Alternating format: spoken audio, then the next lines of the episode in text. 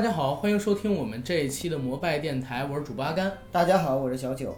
非常高兴呢，又能在空中和大家见面儿。嗯，这是我们摩拜电台的最新一期节目。这期节目呢，我们来聊一个华语影坛的超重量级导演吴宇森先生。啊，之所以制作这一期的节目呢，也是在十一月二十四号，就是本周五，吴宇森导演的最新力作《追捕》就要在中国大陆上映了。我呢是昨天刚刚看完点映，然后一会儿会和大家说一下评价。节目开始之前呢，还是先进我们的广告老流程。我们的节目《摩拜电台》目前已经在喜马拉雅独家播出，欢迎收听、订阅、点赞、打赏、转发我们。同时，欢迎到微博平台去搜索“摩拜电台”官微，也欢迎加我们微信群管理员 Jacky L Y G T 的个人微信，让他拉你进群，和我们一起聊天打屁。同时呢，上述信息我会写到我们本期节目的附属栏里，欢迎大家加他，欢迎大家加他，欢迎大家加他。重要的事儿说三遍。好，进我们今天的一个节目。九哥，说起吴宇森导演的话，你有你有什么样的一个印象，或者说有什么嗯，他给你记忆深刻的东西？记忆深刻的东西很多。我小的时候在电影院看过一个电影，到现在为止都让我印象很深刻，哪部？《喋血双雄《喋血双雄》当时在大陆上过》。吗？是的，哦，呃，我曾经在节目里跟我们的网友也说过，就是我小的时候呢，嗯，学校小学的时候会组织学生去电影院排着队，手拉着手，啊，然后呢，就是两两人一排，一路走到电影院去看电影。那个时候，像成龙的《红番区》，周星驰的《九品芝麻官》，李连杰的《太极张三丰》，都是在电影院看的。当然了，也看了很多爱国主义的电影，比如说像，呃，《离开雷锋的日子》嗯少年彭德怀》等等等等。喋血双雄》我们也是在电影院看的，所以我印象特别深刻。你是确定在电影院看的？我确定，因为那时候我们家也没有录像带啊，你们去的是正规的影院吗？因为当时好多那个是正规的影院。不是，因为当时好多录像厅什么的，或者说啥的。是正规的影院，因为我记得大规模上映的话，应该是没有过的，是不是影院自己找来的这些放映的资源啊？可是我我看的是，肯定不是录像，嗯。绝对是电影，啊，就是在电影院，然后就是正规的电影院的那种电影屏幕上放的电影，因为那个时候说实话很乱，嗯，真的很多电影到底有没有上映过，嗯。连片方都很难说清楚的。呃，对，当时都是偷拷贝，对对对，因为我们那个地方毕竟也是一个小城市嘛，嗯，监管也没有像现在这么严格，技术也没有那么到位，所以可能有些真的我们也占了一些便宜，也说不定。对，总之，你刚才说到吴宇森，我第一个印象其实就是在电影院里边看到《喋血双雄》的时候，那个印象非常的深刻。第一，我以前看的电影从来没有这种感觉，这么压抑的枪战片。压抑吗？这部片子？我小的时候看的时候感觉特别压抑，因为好像两个男主人公，一个杀手，一个警察，嗯都过得很痛苦。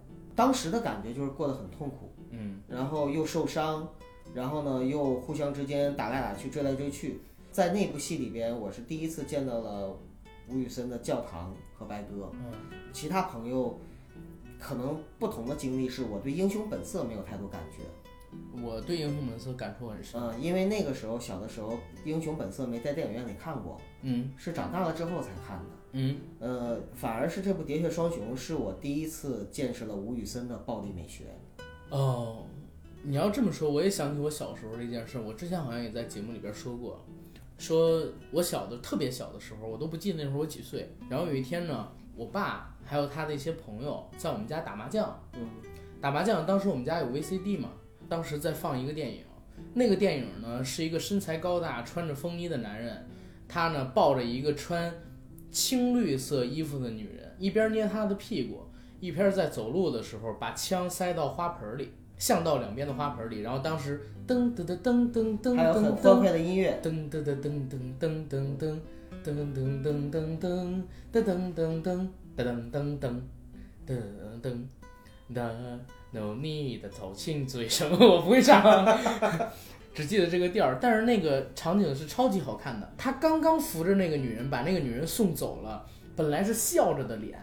突然之间就冷下来，叼着一根牙签，镜头再一转，就是一个屋子里一群人在日式酒家吃酒，门一开。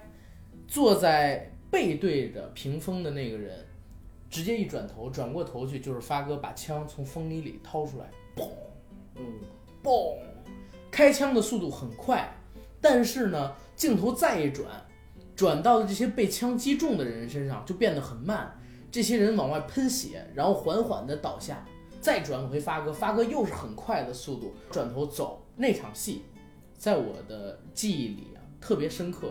为什么？因为我当时记得超级清楚，就在他开始开枪的时候，我爸他们都停下了手里的麻将，开始喊：“我操，牛逼！”牛逼，真他妈牛逼，真的是这样，你知道吗？我特别理解，因真的是这样。因为那个时候我们的父辈的年纪就是我们现在的年纪，对，对吧？当时我爸应该三十多岁，啊，就是我们现在这个年纪。我我不是，我二十出头，你的现在的年纪。他们，因为他们有可能也是刚刚接触那个电影。一定是因为以前啊吴宇森之前也没有啊，吴宇森，我那个时候跟你又把咱俩年纪带到一块儿去了不。是，我是说吴宇森之前也没有类似风格的这样的电影啊。我我不知道我我爸是不是第一次看这个电影，但是我记得是怎么回事儿。那会儿我们家刚买了 VCD 没多久，我爸是一个不爱看电影的人，所以那会儿可能是他第一次看《英雄本色》。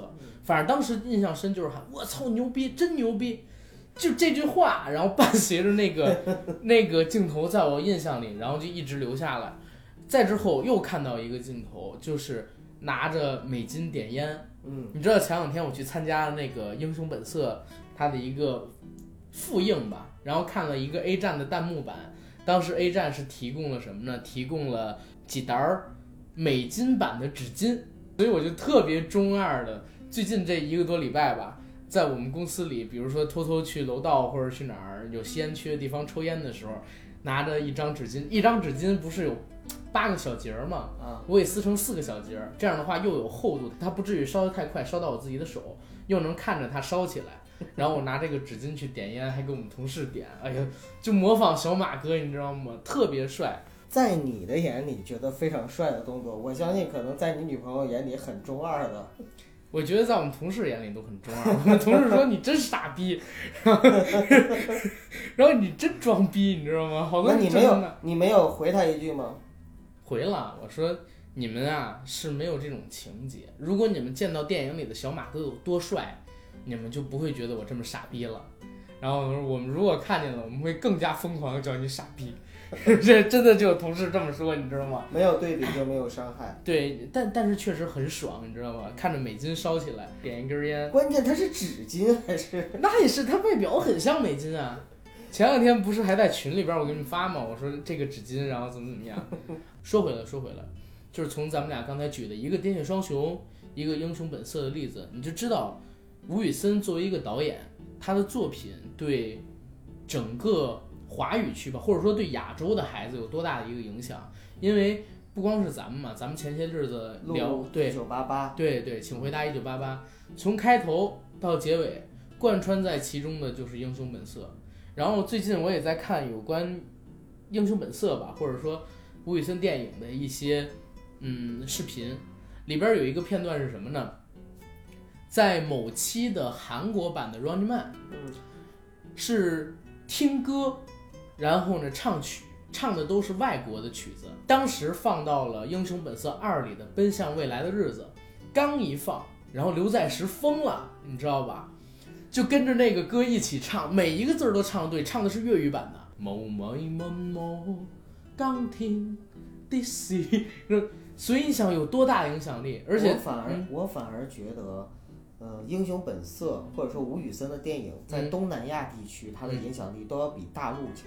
对，因为他们接触更容易，甚至前两年吧，看过一个访问，是访问李成儒，你知道吗？嗯李成儒当时他在北京西单那边儿，当时是做服装的生意。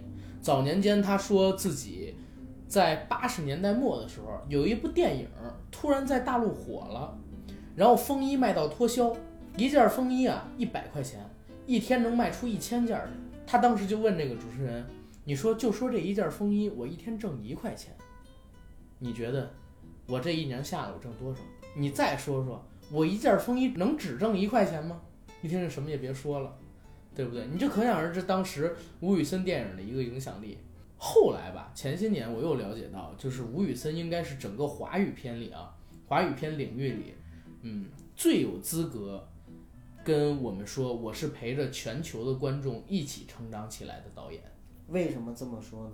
嗯，我一直怀抱着一个观点，就是上个世纪的七十八十九十年代，正好是香港经济腾飞的年代嘛，它代表着华人文化进行了一次全球的文化侵袭。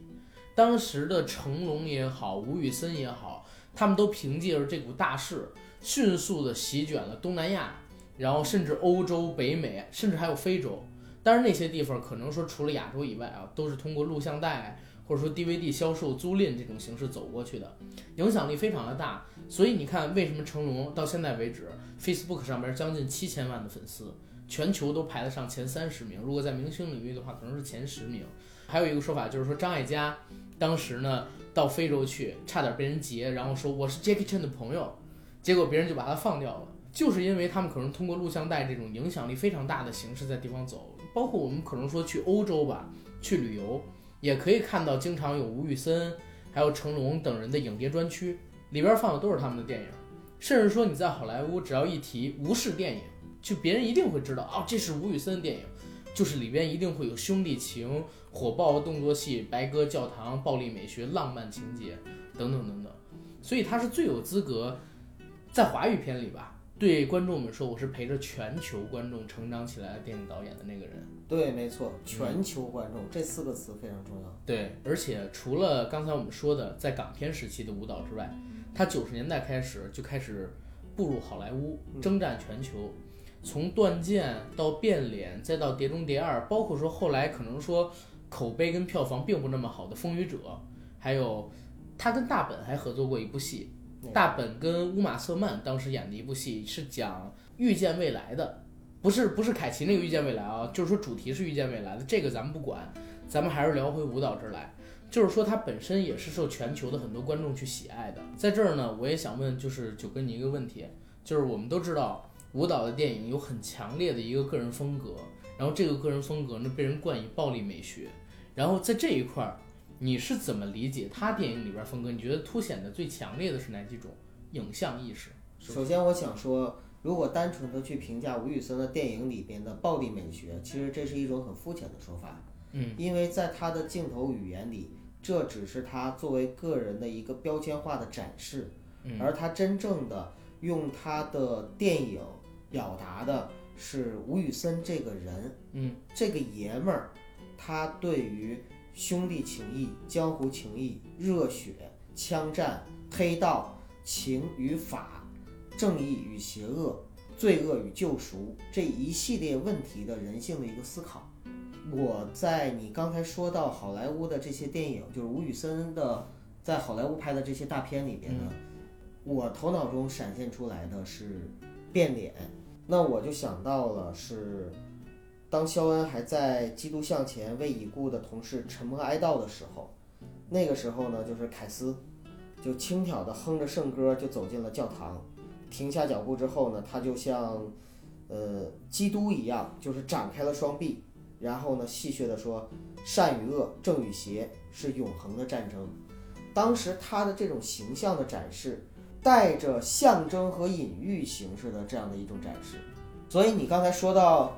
让我回答这个问题的时候，我就想到，无论是满天飞舞的白鸽，还是呃在枪战的时候飙出来的热血，还是各种辗转的慢镜头，以及呃像我刚才说到的凯斯摆出来像基督像那样的一个姿势，它其实都是一种象征和隐喻。嗯，也就是说，在吴宇森的电影镜头里边，他的每一个镜头背后都是有含义的。对他都是要表达出来导演个人的一种情怀在里边，所以吴宇森的电影其实我们可以说他是有情怀的导演，他做的是有情怀的电影，而这种电影的情怀是通过他的一系列的影像语言的象征和隐喻去去展现出来的。打个最简单的比方，他的白鸽象征什么？你认为？希望，然后呢？救赎，还有对和平的期许跟爱。他的鸽子。都是白鸽，对。没有灰的，对。其他的颜色的，对吧？对。啊，那么就是白鸽，它本身就是象征了你刚才说的爱、和平、希望等等等等。我看过吴宇森的一个访谈，在一个访谈里，吴宇森讲到他拍《英雄本色》、拍《喋血双雄》、拍之前的那些港片的时候，一次一次的用白鸽，用白鸽的时候，其实耗费很大，因为他们每次拍一场戏。放出去的鸽子就真的被放鸽子了，鸽子是回不来的，所以他们要不断的一遍一遍买鸽子。其实，在他的每一部戏里边，吴宇森也讲到了，我我要不要这部戏不用白鸽了？但是呢，很多人很喜欢他的白鸽，并且不断的跟他说，我希望还能看到白鸽。所以呢，他在戏里边也是在不断的去展现白鸽。当然了，他这种展现啊，跟王晶在每部戏里都展现大波是不一样的。我觉得也都是他们的风格。对，就是我们是有标签的，就包括我们自己的节目，是不是也会有自己的标签？对也会有我们自己的风格。对，那么一个导演他有自己鲜明的风格，这个完全无无可厚厚非。我觉得也是这样。嗯，对了，阿甘，你是不是已经看过了《追捕》的一个点映版？对，今天是二十二十几号二，十二号。今天二十二号，我是昨天看的，哦，二十一号看的。我哎，我先说一件事情啊，因为大家都知道这部电影不是要在二十四号上吗？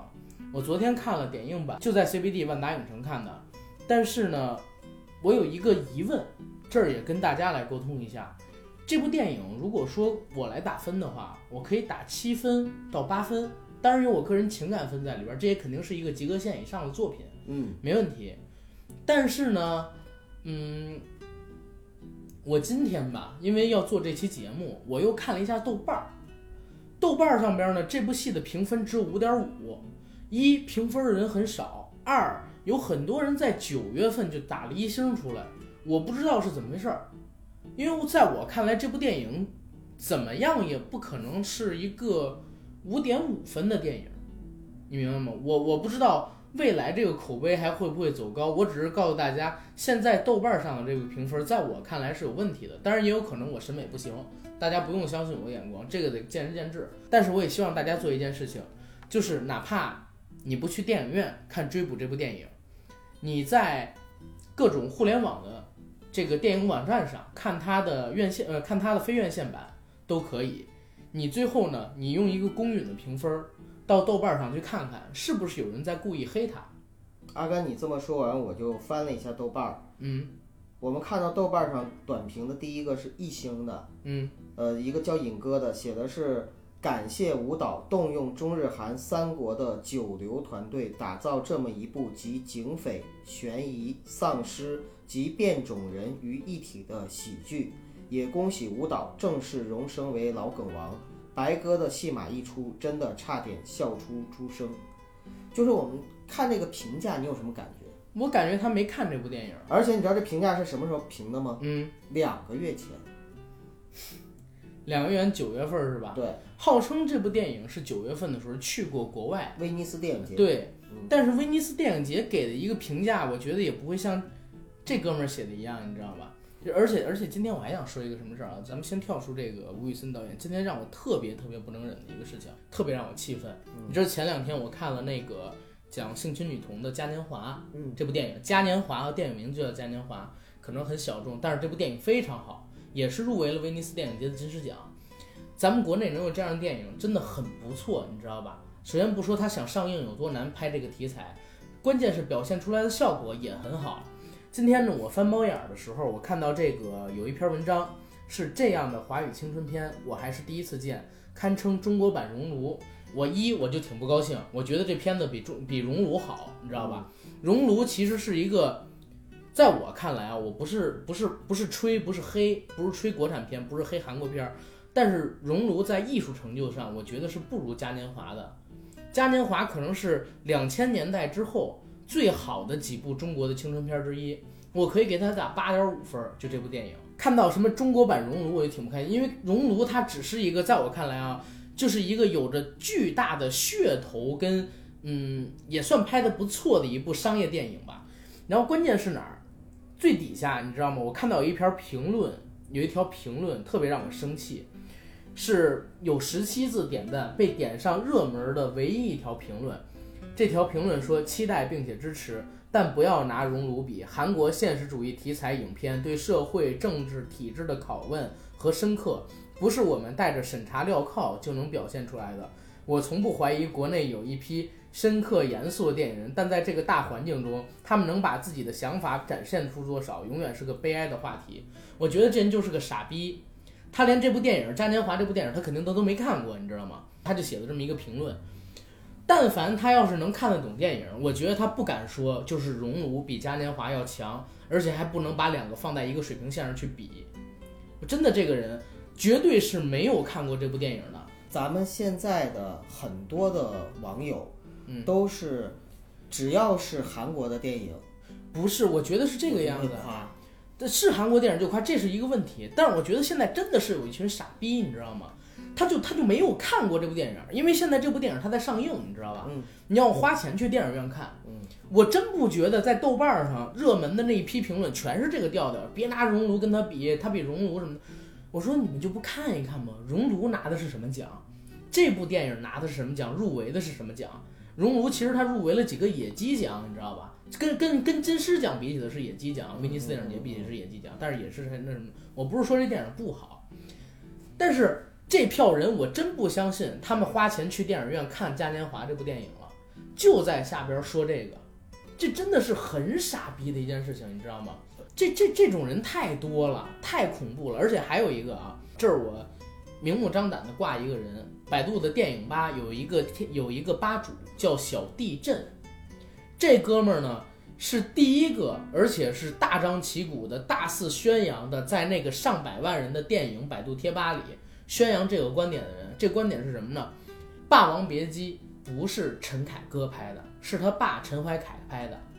就这个观点啊，前两天也是翻猫眼儿，有人呢在陈凯基即将上映的那个电影《妖猫传》下边评论这么一个，被人点上了热门，大概几十个赞吧，可能被几万的观众们看到了。这个影响力有多恶劣，大家自己去想。这儿我为什么要提小地震？因为他是第一个提出这个观点的。几年前，或者说七八年前，我还上高中的时候，我就在贴吧里反驳过他，然后他把我给拉黑了大概几天。但是我说的这个事情绝对是真的。陈怀凯先生在当时拍《霸王别姬》的时候患了重病，已经住院了，挂了一个艺术指导。这部戏绝对是陈凯歌拍的。然后呢，电影的所有主创，包括说汤臣的当时的呃投资人，现在跟陈凯歌已经交恶的老板娘，也都承认这部电影《霸王别姬》是陈凯歌独立拍出来的。我不知道怎么会有傻逼相信，就是他说出的这些言论，而且还会把它挂到一部即将上映的陈凯歌的电影里边去，造成这么恶劣的影响。就是我们的电影观众，一你不舍得花钱看电影，然后你就在下边乱评论；第二，甚至有很多观众他不愿意去动脑子想想这种事儿可能不可能，就妄下定论，或者说为了显示自己比别人更高端，知道多一些，就拿一些所谓的捕风捉影的东西到外边去瞎宣传。因为你一旦挂到网上去，你面对的是所有人，万一万一像这两个傻逼一样，一个呢被顶到了猫眼这个熔炉不能跟不是这电影嘉年华不能跟熔炉比，另外一个被妖猫传底下顶成了那个带起了节奏。哎，对，带起了节奏，这就是很恐怖的一件事情。你们完全是不尊重电影人的结果，阿甘，嗯，你先冷静一下，呃，有点气你。先冷静一下，我我特别理解你的这种感受，嗯，因为这种感受在我年轻的时候也曾经有过。对，你就你就很明显，你看到他说的是错的，你知道吗？不是，但是但是嗯但是你要明白一点，嗯，人性，你不是说人性本恶吗？嗯，你既然是明白人性本恶，你就应该明白人性其实有多少丑陋的地方。呃，我们不是说社会不好，现在这个社会已经越来越好了，但是我们仍然能够看到，在这个社会上有那么多我们人性特别恶心，让我们特别恶心的地方，这个太正常了。像你说的小地震的这种，像某些胡乱的带节奏，呃，然后在豆瓣儿、呃猫眼儿上面各种各种媒体上面去发声，呃，这样的就是非常不负责任的去发表一些言论的人也好，其实两种，第一种他们是利益驱动，或者是背后有金主，或者是有一定的为为了达到自己的某些目的，他们故意去制造这样的言论，嗯，这是第一种。这个可能性很小。呃，但是像豆瓣猫眼这种的话，现在我都不是特别的去关注它了，嗯它的评论，因为它真的很容易被带节奏，而且很容易被被刷分儿。这种网站，当它已经失去了客观公正的这样的一个评判性的话，那么它的存在已经没有什么太大意义了。我在这儿不是抨击豆瓣儿或猫眼啊，我是抨击所有的这种网站。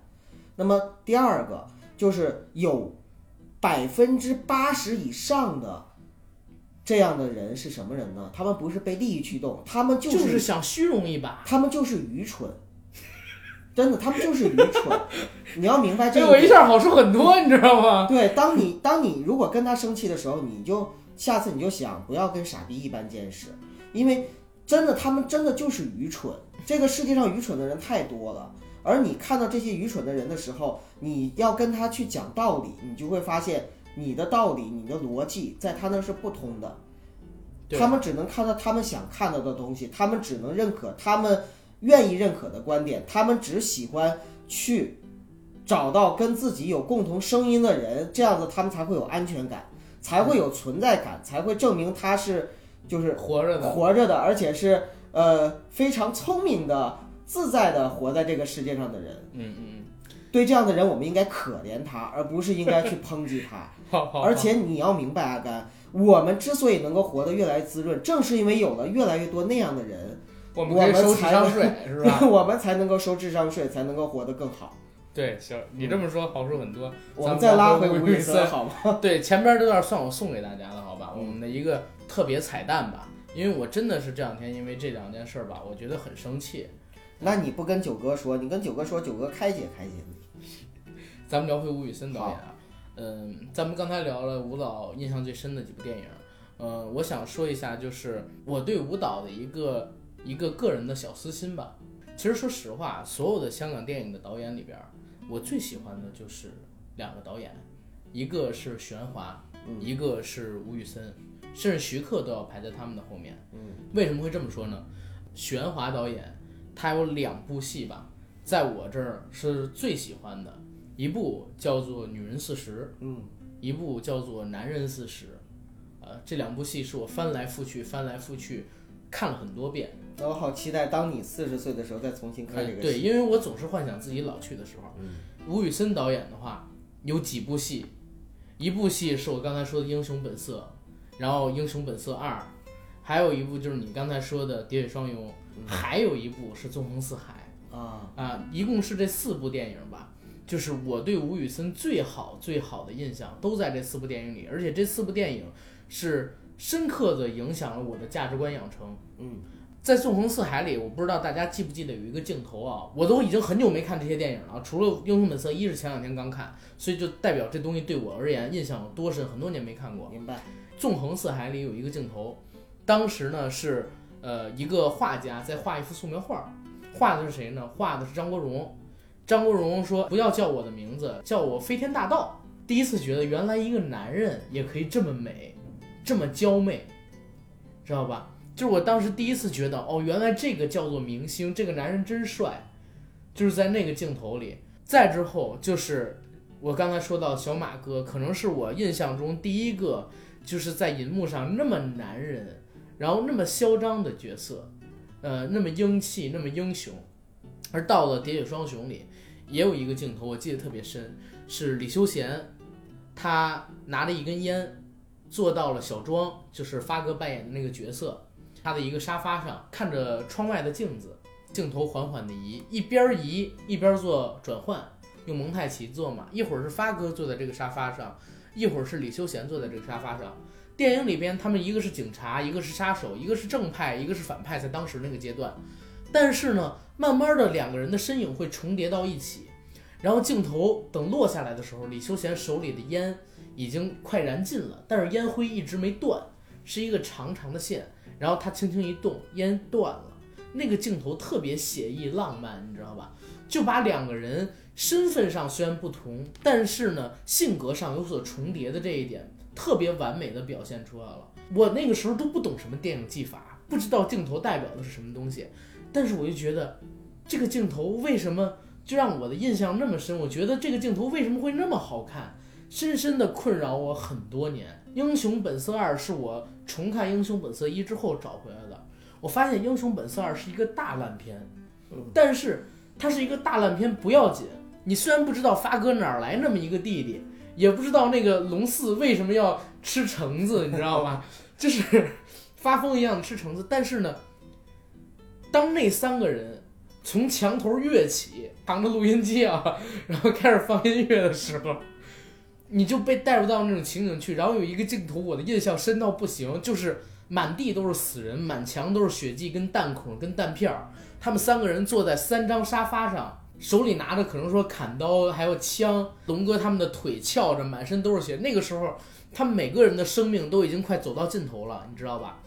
但是呢，就是那种特别特别强烈的气概，我叫他气概，嗯，从这三个人即将垂死的身上啊，以或者说已经垂死，马上要死去的一个身上，展现出就在那个镜头里，只有这三个人，然后就是遍地的死人，他们就是在那儿坐着看着这个镜头而已，然后说了几句话，说你走吧。然后怎么怎么样，我们留在这儿，哎呦，对我的影响太大，太震撼了。我当时看到这个镜头的时候，彻底疯掉，然后就一直印在脑子里。《英雄本色二》很多年没看过，但是这个镜头我一直记得。嗯，可见吴宇森的这几部戏对你的影响是有多大。我觉得，但凡是个有血性的男人啊，在成长过程中，如果看到了吴宇森的电影，都很难很难不会去喜欢。暴力美学它是起源于美国的。呃，吴宇森的暴力美学呢，并不是说是他独创的，嗯，但是呢，有很典型的一种无视的风格。有人说，在众多的香港导演中，吴宇森是运用这种电影表现手法的代表性的人物。嗯，呃，吴宇森曾经说过一段话，呃，我这给大家念一下。他说：“有些人在开枪，有些人在死亡。我当时就想，人类为什么要战争呢？每一个人心中都有一个美丽的世界，只是暴力把他们改变了。”而吴宇森呢，就是用他的能力，在他的镜头下，把暴力又重新变成了一种美丽的东西。可能是我跟你成长的时间阶段不同，当然了，就吴宇森的那些电影啊，对我的影响也特别大。呃，包括我自己在成长过程中，你刚才说的这几部电影，我的印象也都特别深刻，也是很久没看了。但是你一说起来这些戏的时候，我都能够勾起非常深刻的记忆。嗯。呃，我在电影院里边第一次看吴宇森导演的电影呢，是《喋血双雄》。刚才已经说了，那么在《喋血双雄》里边呢，吴宇森的呃暴力美学应该是已经开始慢慢的集大成了。嗯，那么在这种情况下呢，他的这部电影也获得了香港电影金像奖的最佳导演奖。呃，后面呢，他的一系列作品中，暴力美学是越来越成熟，并且呢，成为他个人非常标签化的一个东西。刚才咱们聊的都是他在港片时代，在香港拍了最经典的那些电影。对对。后来呢，我们也知道他去了好莱坞拍了一些。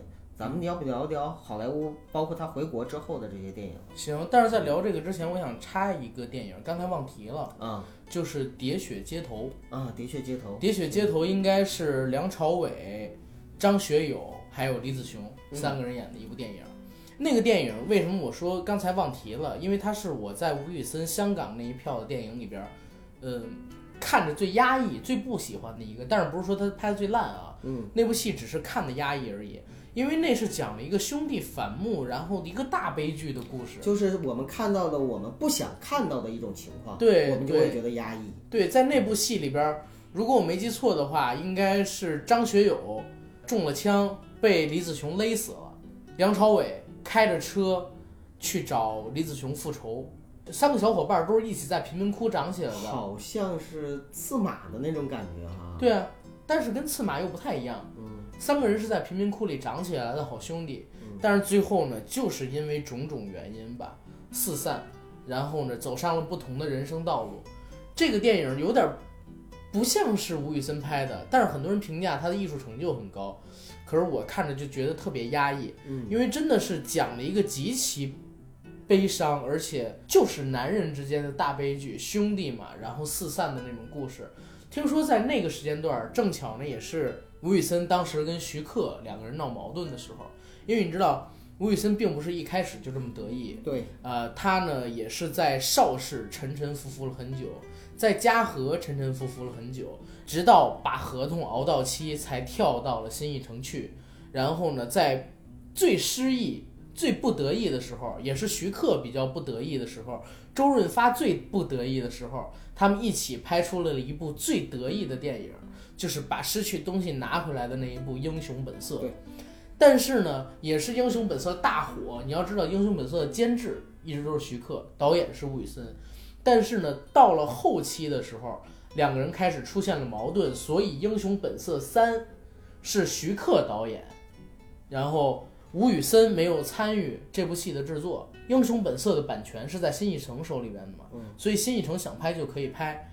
在这个时候，吴宇森可能说略早或者说略晚吧，拍出来了一部《喋血街头》，这是让我真的感觉他可能在当时那个时间段都融入了导演当时的情绪在里边。对，但是《英雄本色三》实在是拍的一般。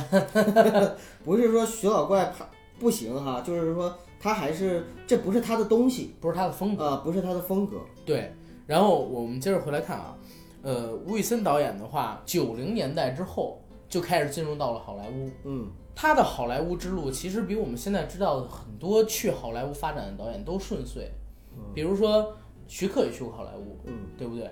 然后袁奎也去过好莱坞，但是像徐克铩羽而归，袁奎现在只能在三流、四流的这类的好莱坞制作里边当导演，拍录像带电影，呃，不一样。吴宇森从开始过去，从终极标靶开始，就合作了一些比较有名气的明星，而且拿到了很好的票房。再之后就越加的顺风顺水。像《断剑》，如果我没记错的话，当年是拿到了七千万美元的票房，这是在九十年代的好莱坞已经算是大规模的一个票房了。等到了后来，他也是拍出了第一部让我觉得啊不输于他八零年代的港片的唯一的一部好莱坞电影《变脸》。那部《变脸》呢，也是他个人风格在好莱坞里融合最好的、全球大卖的一个戏。拍完了《变脸》之后，他就拿到了好莱坞 A 级大制作的入场券，就是《碟中谍二》。《碟中谍二》如果我没记错的话，零二年上映的时候，应该是拿到了那一年的年度全球票房冠军。虽然口碑不是很好，但是拿到了全球的年冠。大家想一想，这个数据有多恐怖？有史以来唯一一个华人导演拿到这个殊荣的就是他。当然，在后期，舞蹈也是经历一些事儿嘛。为什么我说舞蹈是一个很很男人的男人，很男人的导演？他一部戏就让米高梅破产了。对，就是零零三年当年的那部《风雨者》。《风雨者》这部戏确确实实是很屌，屌到一部戏把米高梅赔破产了。但是确实这部戏本身的质量，我觉得是 OK 的，但是本身的话题性啊，可能已经不再适合前零三零四年那个时代了。因为我们看吴宇森自己也在电影里边说嘛，这个世界变了，我们已经不再适合这个江湖。嗯，他呢所处的这个时代也已经不喜欢所谓的这些讲二战里边英雄啊，然后等等等等那些电影了。他好像在好莱坞到了两千拍拍《风雨者》之后吧，就开始拍一些不再适合当时好莱坞口味的那些电影了。因为刚才我看了一下，舞蹈是四六年生人，六十岁的时候，他经历了从香港到好莱坞，再到好莱坞最辉煌，成为票房巨兽，然后再到跌落下来，他可能也有点搞不清楚那边的观众了。回国拍了《赤壁》，《赤壁》是一部划时代的电影，我现在可以下一个论断，我不是说它的质量划时代，我是说《赤壁》是我在电影院里接触到的第一部群星荟萃的华语电影，而且也是当年的超级大制作。因为这部戏如果我没记错的话，它应该是上下两集，在日本的票房非常好，每集都拿到了一百亿日元以上的一个国内的票房。也国内的票房都是三个多亿，每部嗯光是在日本拿到、韩国拿到的票房就已经后人难以去赶超了。所以你也可想而知，吴宇森导演在整个亚洲的一个影响力。哎，赤壁也是双雄片双雄啊，他把他把举枪变成了举剑嘛，啊，本来是双枪互指对方的头，变成了双剑互指对方的对头。，古装的双雄对，然后也有白鸽，对，赤壁里边白鸽在破这个八卦阵是吧？嗯，八卦阵的时候，然后他在天上飞，吴白鸽，吴白鸽这个外号不是白来的，因为吴宇森自己都调侃自己说，白鸽是他合作过最多的一个演员。对吧？那在这儿我也念一个吴宇森的评价，我认为，呃，这个评价呢非常的到位，所以呢我也跟大家分享一下。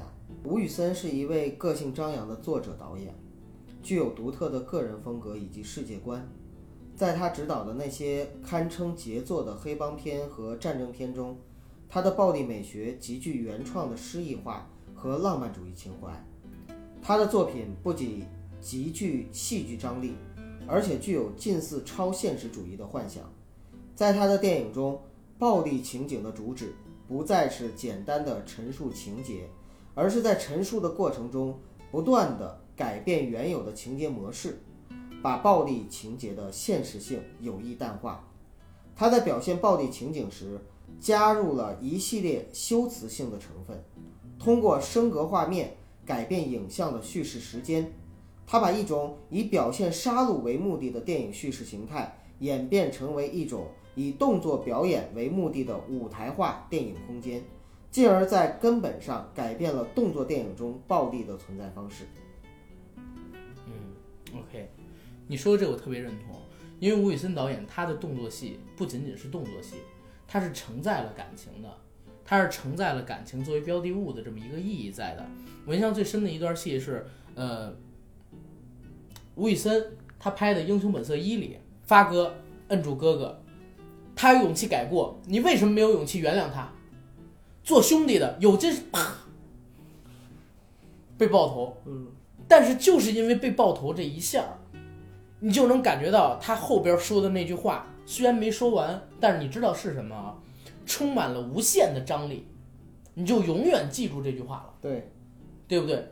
只是这么一个简单的被爆头动作，就把小马哥的死跟兄弟两个字永远的烙在一起了。嗯，而这兄弟两个字呢，你也会通过这个镜头永远的记在心里，因为这个戏剧张力就在这一瞬间永远的印在你的脑子里。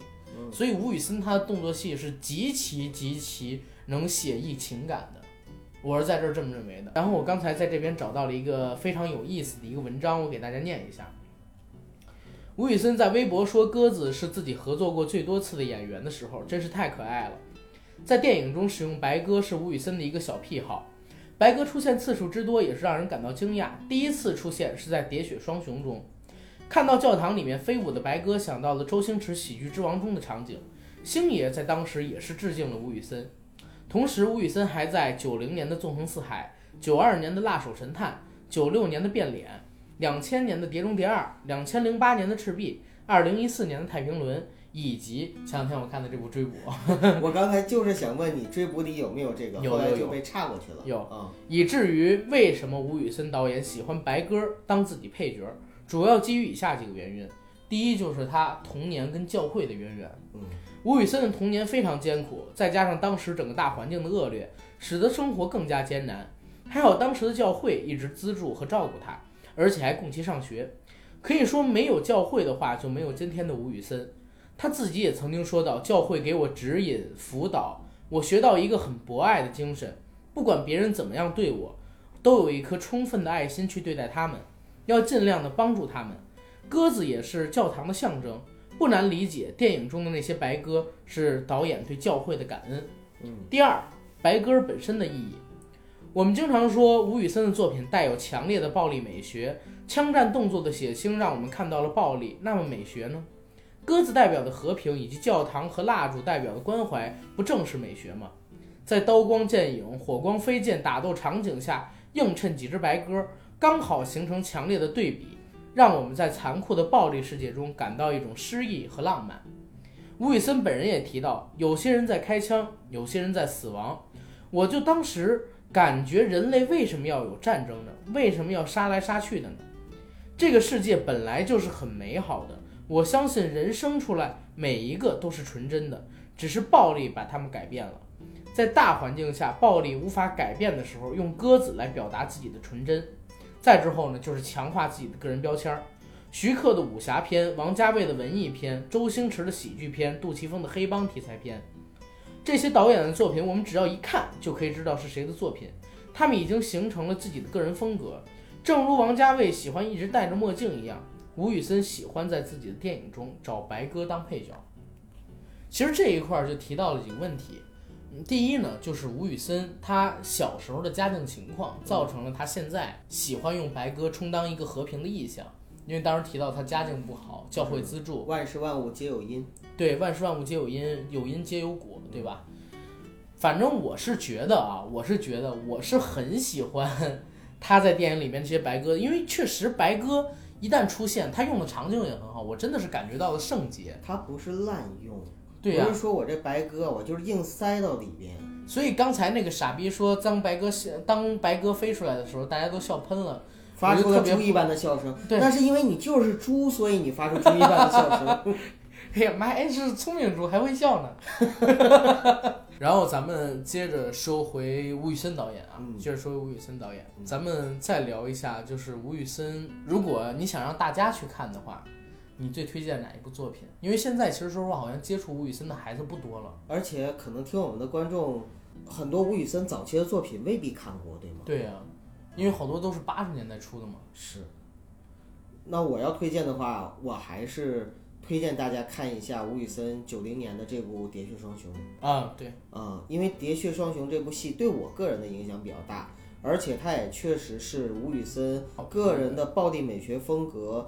呃，最成熟或者说刚开始成熟的一部作品，他也获得了香港电影金像奖的最佳导演奖，所以是一部很经典的枪战片。嗯，呃，而且我想这部片子大家肯定不像《英雄本色》系列看过的那么多，所以我建议大家呢可以没看过的去看一看这部片子，没问题。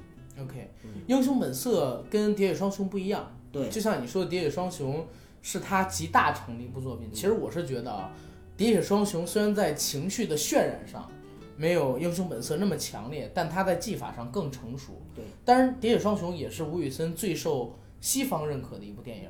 我觉得推荐《喋血双雄》这部电影还有另外一个地方，就是吴宇森的电影里边很少愿意去刻画女性。你像《英雄本色》里阿杰的那个女朋友，或者说是未婚妻，始终都是一个可有可无的角色，对不对？真的是可有可无的角色，不承担任何的叙事，你一说除了在最后渲染阿杰的死亡。你一说吴宇森的电影里的女性角色，你知道我脑海中第一个跳出来是谁谁吗？是《赤壁》里的林志玲。那个是被人强加进去的，肯定是被强加进去的。好吧，好吧，我们再说回来你说的话题。嗯，然后呢，他仅有的两个女性角色，在我印象里比较深的啊，一个呢就是《纵横四海》里的红豆妹妹嗯，啊，那个是真正的把一种俏皮的性感，在吴宇森的电影里表达出来了。哎呀，因为钟楚红也是，嗯，呃，再有呢，就是叶倩文在《喋血双雄》这部戏里边扮演的歌女。其实这部戏讲的是一个很像童话的故事，两个人一正一反，一个是杀手，一个是警察，他们两个人经历了各种各样的争斗跟折磨吧，但是呢，始终保存着一个观点，就是在叶倩文扮演的这个歌手双眼受伤之后，不让他了解到外面的世界有那么的险恶，不让他知道外面的世界原来充满着种种的危险，一直呢用尽各种各样的方式去保护他，去让他感受到一个善良的世界。他们两个人都是在做这样一个事情，其实很有童话的感觉。然后叶倩文在唱歌的时候，再加上她穿这身衣服，而且叶倩文当年很漂亮，就把那种不真实的梦幻感、纯真感或者说童真感，都在这部电影里表达出来了。所以《喋血双雄》这部值得期待一下，可以推荐我们没有接触过舞蹈作品的听众去听。然后呢，我也再想推荐给大家一部作品，这部作品呢，可能看的人会更少一些，但是我觉得也值得跟大家推荐，就是《辣手神探》。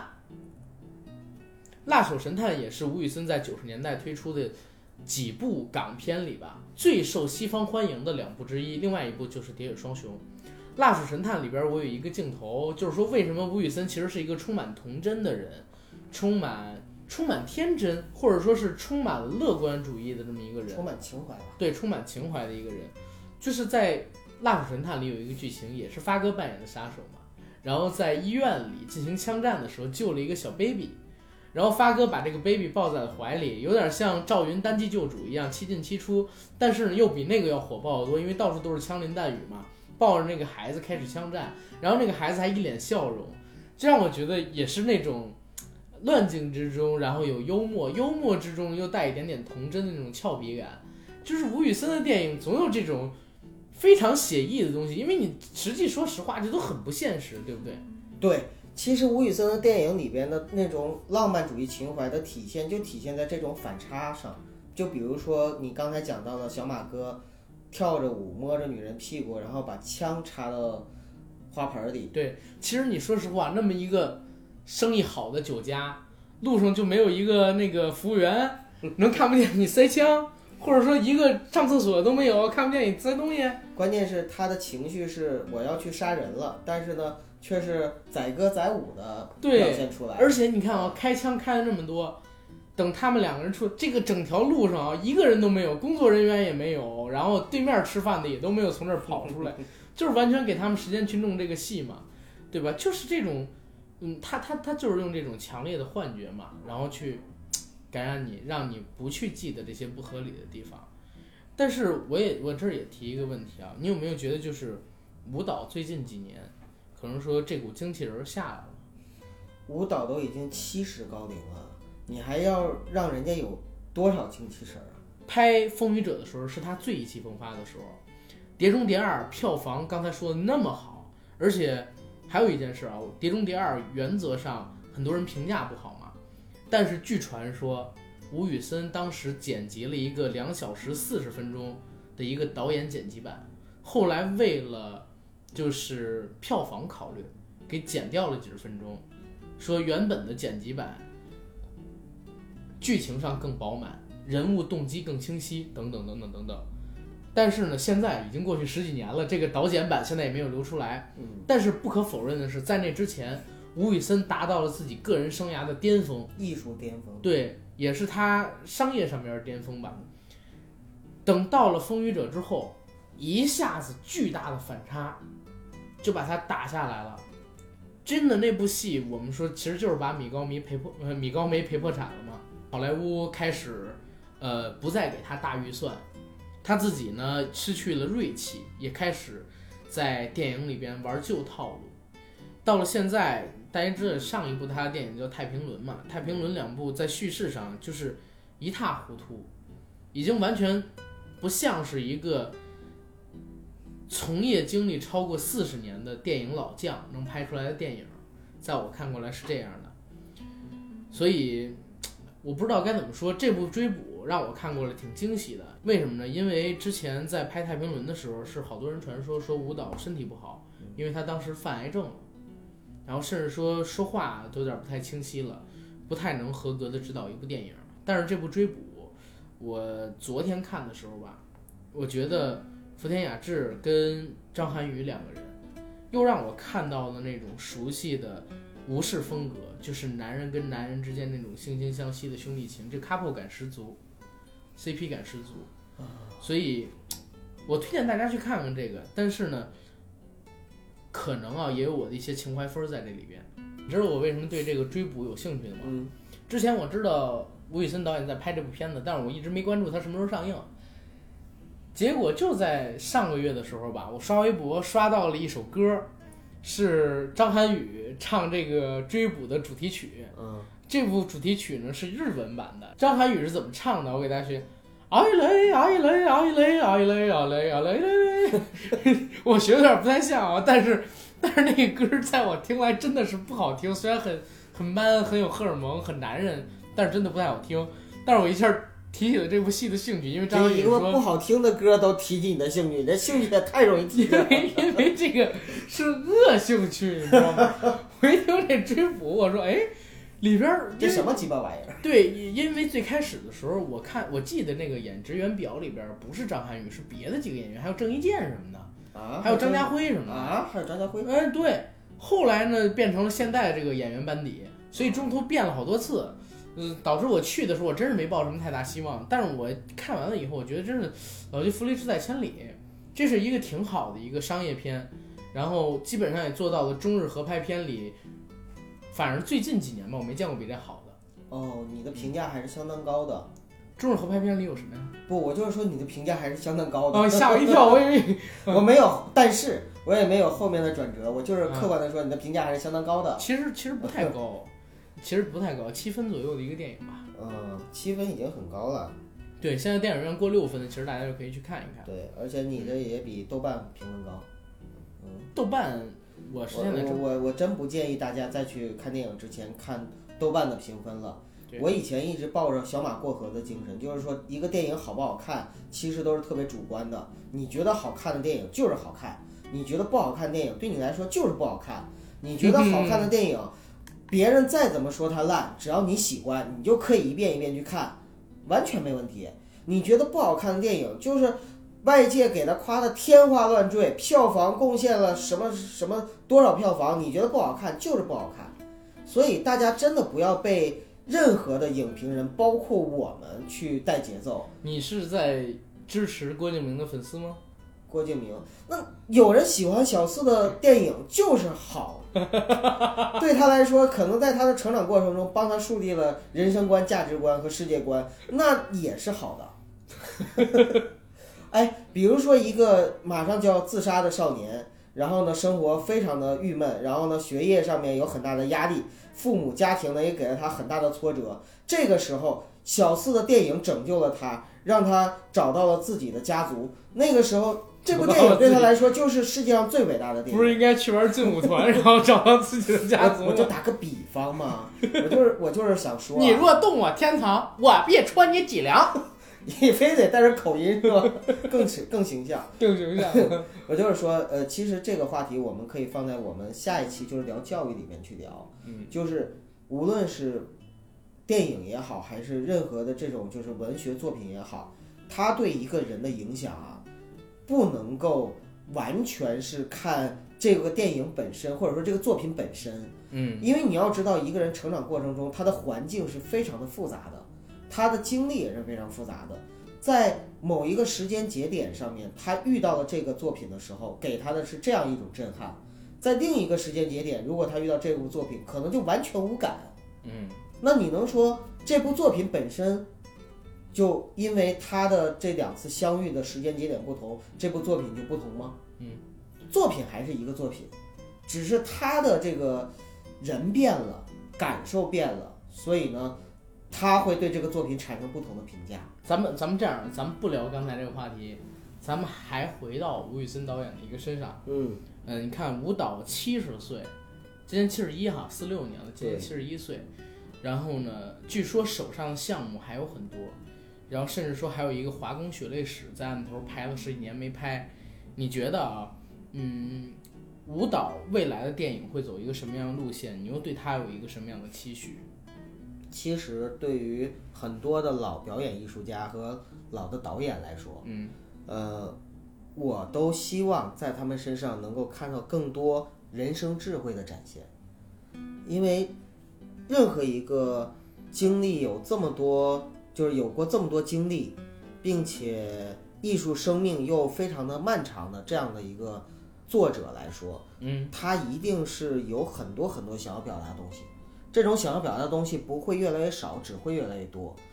只要啊，只要他不是说我想把所有表达的东西一股脑全给你展现出来，而造成这个作品呢非常的凌乱和急躁的话，那么慢慢的去来做，一步一步来。呃，我特别希望吴宇森导演能够健健康康的，呃，精力呢也是能够保持一个充沛的精力，未来呢为我们能够奉献更多的这样的一个呃影视作品。行，关于吴宇森导演的作品，或者说他一些东西，我们今天就聊到这儿。虽然中间夹杂了很大的私货，然后甚至也有一些比较言辞激励的地方，但是我觉得我们隐藏的这么深，审核小编应该是看不到的，好吧？那我们本期的节目到这儿，呃，谢谢大家，我们放鸽子。嗯，哗，哎，不是不是应该，鸽鸽子应该怎么叫啊？噗噗噗噗噗噗噗，哎，噗噗噗噗噗，那是那是叫那是叫那网友好。啊。